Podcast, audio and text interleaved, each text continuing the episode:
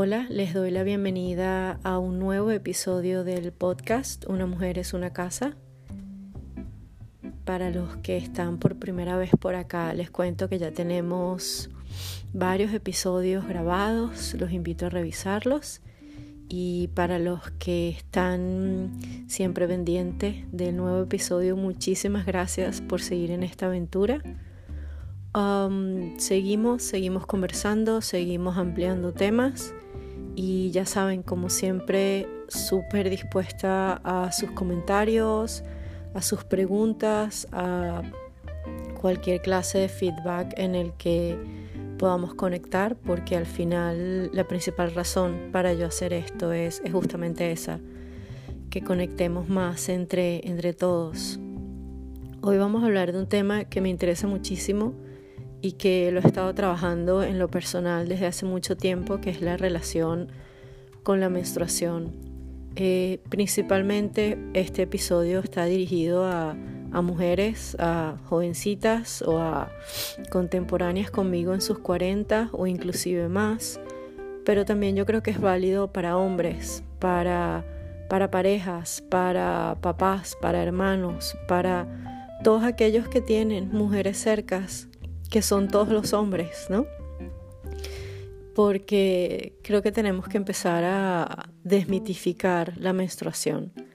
Así que comencemos. Yo quería titular este, este podcast, este episodio, a Sangro y estoy viva, pero no lo voy a hacer porque, bueno, las mujeres que no están sangrando también están vivas pero un poco ese título obedece al cambio que tuvo para mí relacionarme desde otro lugar con la menstruación. Entonces, vamos a comenzar por ahí. Lo primero que tenemos que revisar, o que podríamos revisar, quitémonos el tenemos que, es cuáles fueron los mensajes directos o indirectos de las mujeres a nuestro alrededor, cuando éramos niñas, cuando éramos chiquitas. Por ejemplo, yo crecí en un ambiente en el que la menstruación no era tabú, se hablaba, no había problema, pero siempre era, por ejemplo, dolorosa. Las mujeres en mi familia sentían mucho dolor con la menstruación. También el mensaje que yo recibí era como fastidiosa, era así como, concha, la menstruación me viene justo um, para interrumpirme algún plan o qué fastidio que me vino la regla o era siempre como muy negativo. Creo que nunca escuché nada positivo acerca de la menstruación cuando era jovencita. De hecho, cuando me desarrollé, mi mamá hizo todo un, o sea, ella estaba muy feliz. Ella se lo contó a un montón de gente, yo me moría de la vergüenza, porque por un lado yo no entendía cuando me decían, ay, es que ya eres mujer. Y yo todavía jugaba con muñecas, como eso de que ya soy mujer, o sea, no entiendo. Y por el otro lado, creo que fue mi abuelo, ahorita no estoy muy clara, pero sé que alguien, y estoy casi segura que fue mi abuelo, me dice, ah, bueno, cuidado porque ya puedes quedar embarazada. Y yo así como que no entendía nada, como, pero embarazada, ¿de quién? ¿Cómo? Yo no no estaba pendiente de mi sexualidad en ese momento de mi vida. Yo, era niña muy niña, aunque por supuesto que eh, eh, jugaba con mi cuerpo y, sentía excitación, pero no tenía conciencia de lo que estaba sintiendo, mucho menos iba yo a entender nada de, de, del acto sexual. Eh, entonces hay que revisar. Por ejemplo, recuerdo una tía abuela em, que también me dijo algo así como que las mujeres cuando están menstruando no deben hornear porque la torta no sube o no deben hacer guisos porque se dañan. De hecho, una vez me señalaron porque se dañó un guiso de las hallacas, me acuerdo perfecto, que es un plato típico de mi país, Venezuela, que es un, es un guiso con varios tipos de carne, vegetales y tal. Y yo había ayudado y bueno, a mí se me había olvidado decir que tenía la regla. Y el guiso se dañó, se puso ácido o algo así y como que me culparon por eso hoy en día yo digo, bueno, pero y el calor y la acidez, y o sea, no, no, no creo que tuviese nada que ver con que yo tuviese la menstruación, pero en ese momento me sentí muy mal. Cosas de vieja, ¿no? Em, también recuerdo una pareja que estábamos estables, o sea, era, era pareja exclusiva, o sea, era mi novio. Y en algún, y, en algún momento, bueno, estábamos en plena, en plena faena y, y cuando le digo, bueno, es que tengo la menstruación, me dejó de tocar en el instante y me dice, no, no, no, yo no, no toco una mujer menstruando porque eso es como brujas y uno se queda como mal pegado y yo me acuerdo que me le quedé mirando así como, ¿de qué carajo me estás hablando? Entonces, bueno, hay muchos mitos, hay, hay, hay, muchas cosas locas acerca de la menstruación. Eh, a mí una de las cosas que más me gusta es lo que un amigo siempre dice, que dice, bueno, es que las mujeres son tan maravillosas que sangran cada mes y no se mueren. Y yo creo que hay una frase poderosísima que me encanta. Otra cosa que podemos revisar y que, y que eso solamente lo entendí ya de grande es los mensajes que la publicidad nos dan. Por ejemplo, eh, cada vez que hay un comercial o algo de toallas sanitarias, el fluido es azul. Bueno, yo no sé ustedes, pero mi sangre es roja, no, no, no tengo sangre azul y, no creo que ni siquiera eh, los de la realeza, cuando les, ven, cuando les viene la menstruación, les salga azul. Entonces, bueno, eh, ya basta de pensar que somos tan frágiles que no podemos soportar el que nos muestren nuestra sangre menstrual, que además es tan loco que está normalizado en, los, en los medios, en las películas, en inclusive en los comerciales, mostrar sangre por una batalla, por una herida, eso digamos es normal. O en los noticiarios eh, mostrar sangre por, por, por algún incidente violento o algo así. Ah, pero la sangre menstrual que además es una sangre absolutamente pura porque sale de adentro del cuerpo. Ah, no, esa no la mostramos, ¿no? Porque imagínate. Entonces, bueno, hay que desmitificar todo eso y, hacernos cargo y, entender que la menstruación es algo normal, es un proceso natural del cuerpo. Otra cosa que me parece interesante es revisar eh, nuestra relación con el temido síndrome premenstrual. Yo creo que em, ya está fuerte de tener que escuchar, ah, bueno, es que te va a venir la regla y andas como histérica. Bueno, es que, y eso es parte y parte, mujeres del mundo. este, eh, ya basta de escudarnos en maltratar al otro y en no ser responsables de la manera como tratamos al otro. Ah, no, porque es que me, eh, me va a venir la regla, tú no entiendes. No, no, bueno, hazte cargo de la mierda que le estás echando al otro y no culpes a tu síndrome premenstrual y a tus hormonas que andan como locas. Hazte cargo de ti. A mí el síndrome premenstrual eh, antes era horrible, pero es increíble como cada vez que he ido agarrando más conciencia de mi ciclo menstrual, lo entiendo de una manera diferente y más bien entiendo que estoy más sensible, entiendo que hay cosas que no debo ocuparme en esos días y no me ocupo y ya, ni siquiera lo sobreanalizo. Simplemente, bueno, no son días para yo ocuparme de decisiones trascendentes o de tener conversaciones eh, súper importantes porque, bueno, hormonalmente estoy en un carnaval y, y bueno, tengo que respetar esos días y ya, no pasa nada.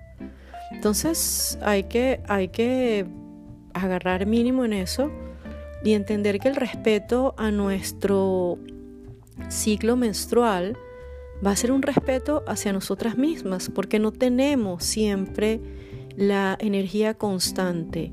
Y eso yo creo que es tan maravilloso cuando entendemos que somos seres oscilantes, ojo, hombres y mujeres, porque también hay que entender que los hombres pasan por procesos hormonales, pero yo de eso conozco nada o muy poquito y así que no me atrevo a hablar de eso. Cuando pueda, lo haré. Pero somos seres oscilantes, pero sobre todo las mujeres. O sea, yo quiero que piensen por un segundo que las mujeres tenemos unas conexiones tan inconscientes que cuando en un salón de clases las adolescentes comienzan a eh, coordinar sus ciclos menstruales de manera inconsciente y les viene o el mismo día o con muy pocos días. En la oficina en la que trabajo hoy en día es muy cómico porque con las mujeres que tengo confianza de hablar, con eh, mi amiga de Irán o eh, la de Ucrania, eh, sabemos que así como que, bueno, a mí me viene primero, después le viene a la chica de Irán, y la diferencia es que si un día, eso, y se va coordinando el ciclo menstrual. Entonces, bueno, para los que no creen en, en, en esa posibilidad de conexión con los ciclos naturales, les dejo eso, que no tiene nada de mágico, esotérico o New Age brujita, prendan la caldera, bueno, es un hecho. Entonces, sí, sí pasan cosas con el ciclo menstrual. Mm, otra cosa, otro, otro punto que a mí me encanta hablar y que me he vuelto una fanática es el uso de la copa menstrual. Yo podría hacer un episodio completo de las bondades de la copa menstrual, pero hay muchísima información. Ya, es cuestión que busquen en internet, en Instagram, en Facebook, hay mucha, mucha, mucha información. A mí me cambió la vida usar la copa menstrual y poder relacionarme con el fluido de mi menstruación desde poder tocarlo, verlo, además eh, darme cuenta que no tiene olor, no huele a nada, es fantástica y es súper práctico y definitivamente eso, eh, el uso de la copa ha permitido además un contacto mucho más directo con mi cuerpo. Eso sí, olvídense del asco. Yo recuerdo cuando se lo comenté a, a mi mamá y mi mamá que escucha mis episodios sabrá perdonarme esta confesión. Mi mamá y que, ay hija, pero qué asco. Y yo así como que, mamá, pero ¿por qué asco si es un fluido que viene de mí? O sea, si yo he aceptado con placer los fluidos de un otro, ¿cómo no voy a aceptar los míos? ¿No? E, e, era como... Pero entiendo que también hay como una, una, una distancia generacional, pero ella luego lo entendió y, y, bueno, y eso está muy bien. Entonces, eh, las invito a informarse sobre la copa menstrual, probar su uso, tengo amigas que, eh, bueno, no usan la copa menstrual, pero usan toallas sanitarias que son lavables. Y también cero olor, cero problema. Y bueno, se sienten más cómodas. No, no, no les gusta la idea de introducir algo en su cuerpo. Y, y bueno, usan toallas lavables. También súper buena opción. Pero, wow, desde que dejé de usar tampones y toallas sanitarias comerciales así plásticas, cambió mi cuerpo, cambió, cambió, cambió muchísimo y es súper práctico. Otra cosa que ayuda mucho es hablar sobre la menstruación con el entorno. Un amigo hace no mucho me preguntó, pero ¿y ustedes deciden cuándo les baja el flujo? O sea, es así como cuando uno tiene ganas de ir al baño y, y entonces haces. Y yo digo, no, eso baja solo. Y me dice, ¿qué? ¿En serio? O sea, ustedes no pueden controlarlo. Y digo, no. Y nos reímos mucho porque él tiene mamá, tiene dos hermanas. Y yo le digo, pero y, y nunca me dice, no, a mí nunca me hablaron nada. Y a mí me pareció loquísimo. Entonces, bueno, mujeres, eh, explíquenle a sus amigos, a sus parejas, a sus hijos. Yo a mi hijo le explico todo y, y, y, le voy contando y él ya sabe muchísimas cosas. Por supuesto hay muchas que me dicen, pero ¿para qué yo tengo que saber esto? Le digo, bueno, primero que todo, porque vives con una mujer que soy yo tu mamá y porque, bueno, vas a tener amigas o vas a tener una pareja o vas a tener hijas, qué sé yo, pero vas a tener mujeres a tu alrededor por una u otra causa. Y es bueno que sepas de esto. Ah, así que hay que, hay que conversar más. Otra cosa que me parece súper importante, pero que es muy delicado, es el uso de las pastillas anticonceptivas. En mi caso yo eh, las usé cuando era muy jovencita y me estaba volviendo loca, cuadros depresivos, una cosa terrible. me hicieron exámenes médicos y tal, y bueno, la conclusión fue que no podía usarlas. Em, y creo que fue muy difícil en el momento porque yo decía, ajá, ¿y qué hago? Más allá del uso de un condón. Pero creo que fue importante para mí entender que sí, ciertamente las hormonas eh, son importantísimas para nosotras, para el funcionamiento de nuestro cuerpo. está comprobado que las pastillas inhiben la relación entre el cerebro, eh, las hormonas, el útero y los ovarios. Entonces, bueno, si queremos pagar ese precio, está muy bien. Yo no estoy diciendo aquí que usen pastillas o no las usen. Yo lo que sí quisiera es que seamos conscientes de por qué usamos las pastillas. Yo no uso pastillas desde hace muchísimos años, no sé, desde... Creo que las usé como un año, desde los 19 hasta algo así, y más nunca pude usarlas. pero bueno, esa fue mi decisión. Este sería muy irresponsable de mi parte decir por aquí que no las usen, porque yo no soy doctora, yo no soy ginecóloga, pero lo que sí le pido es que se informen. Eh, porque cualquier decisión que tomemos sobre nuestro cuerpo, si es tomado desde la conciencia, pues muchísimo mejor. Pero, y, y por allí entonces pienso en cómo vivimos nuestra sexualidad, porque ciertamente, bueno, los métodos anticonceptivos nos han permitido a las mujeres una libertad enorme, porque primero y principal podemos evitar quedar embarazadas si no lo deseamos, pero el precio ha sido muy alto, el precio en nuestra salud, el precio en las consecuencias y, yo sí creo que es válido hacer la pregunta, bueno, ¿por qué no lo hacen los hombres? O sea, ¿por qué no son los hombres quienes toman también químicos para inhibir la posibilidad de embarazar a una mujer? ¿no? Yo, yo ahí sí se me sale un poco el, mi lado muy feminista y me parece muy injusto que las mujeres tengamos que cargar con todo eso algo importante del ciclo menstrual y que, y que ha sido maravilloso entenderlo también es, ok, cuando estamos ovulando, nos sentimos las diosas afroditas, bueno, estamos divinas, maravillosas, la piel nos brilla, el cabello, bueno, somos unas, somos unas divas, nos sentimos divinas, pero también es cierto que cuando estamos ovulando, extrañas a quien no tienes que extrañar, llamas a quien no tienes que llamar, mandas ese mensajito que después te arrepientes. Yo creo que uno de los mejores chistes que he leído es, querida, no lo quieres de vuelta, simplemente estás ovulando y tal cual. O sea, yo creo que hay que revisar, muchachas, antes de hacer ese, ese contacto, revisar en el calendario, uy, ¿qué días estoy? Y entonces actuar acorde a.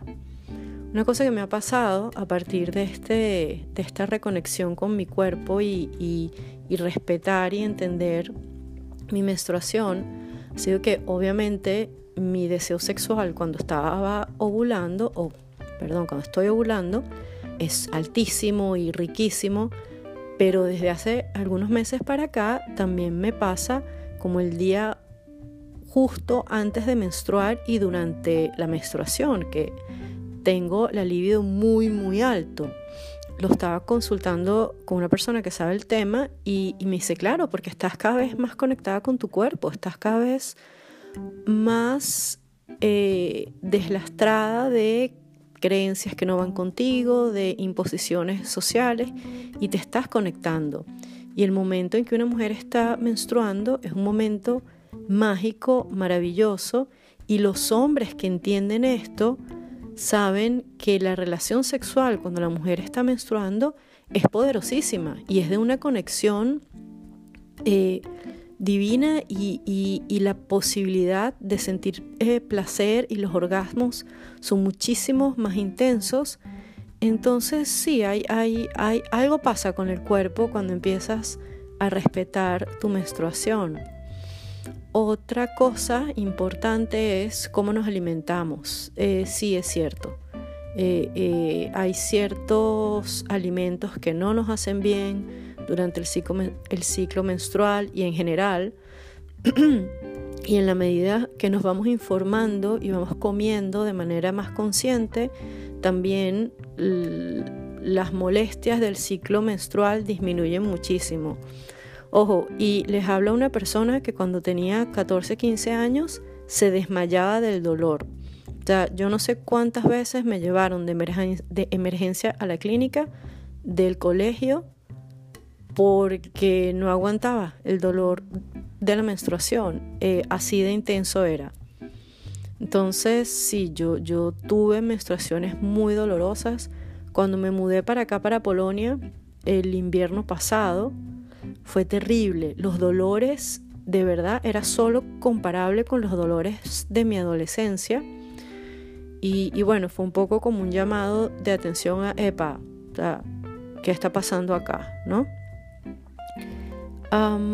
yo creo que, o la conclusión a la, que, a la que llego en este episodio es que hay que conectarnos con nuestro cuerpo, eh, entender que aquello que más nos molesta o más nos hace llorar terriblemente durante el síndrome premenstrual, no, no es que estamos exagerando, no es que estamos, no es que no resolvimos algo que teníamos que resolver y por supuesto cuando llegan esos días en los que estamos hormonalmente más sensibles, bueno, se van a mover cosas, pero no es por la menstruación, es porque no hicimos nosotras nuestra tarea con nosotras mismos. Eh, respetar, respetar nuestros ritmos durante la menstruación. Uh, ¿Por qué forzarnos a hacer algo que no? Eh, movernos, yoga, pilates, el gimnasio, trekking, nadar, lo que quiera que les haga feliz para mover el cuerpo, pero hay que mover el cuerpo y entender que hacer ejercicio tiene poco que ver con, ay, yo quiero eh, eh, adelgazar y quiero cumplir con unos patrones sociales. Yo entendí que me encanta hacer ejercicio porque es una manera de conectarme con mi cuerpo y de cuidarlo. Y desde que entendí eso, bueno, voy al gimnasio sin pelear mucho conmigo y cuando no quiero ir no voy y ya, no me entra culpa. Y eso ya, hay que liberarnos de culpa. y entender que menstruamos durante muchísimos años y si nos conectamos con la menstruación, con nuestra menstruación, descubrimos más quiénes somos, descubrimos nuestro poder.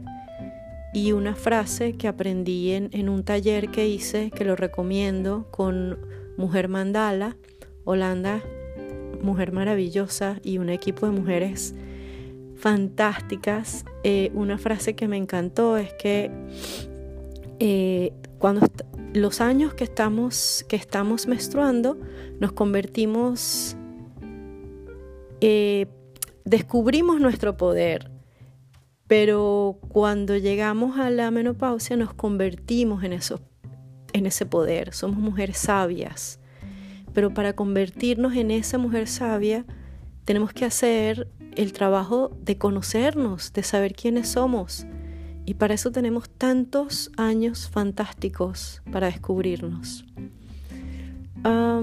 vamos llegando al final, me despido en este episodio que siento que me, que, me quedé corta con la cantidad de información. Quizás agarro algún temita de estos y, y lo explico largo en un episodio porque vale la pena. Cuéntenme qué les parece, con qué dudas quedaron. Y la invitación es esa, a ser cada vez más conscientes en la relación con nuestro cuerpo y, hacer las paces, a dejar de creer en los mensajes que no tienen nada que ver y que, solamente son para, bueno, ser más productivas y ser a la pares de los hombres y tal. No, yo no quiero ser a la par de un hombre, yo no quiero ser productiva todo el tiempo, yo quiero ser yo. Y ese de querer ser yo, bueno, tendré días que sí, que soy una amazona, que nadie me para, y hay días en los que quiero es mi mantica, un té y unas galletas, y está bien. Entonces, eh, mujeres, vamos a dejarnos ser y vamos a educar a las más jovencitas para que también se dejen ser. Nos vemos en el próximo episodio. Chao.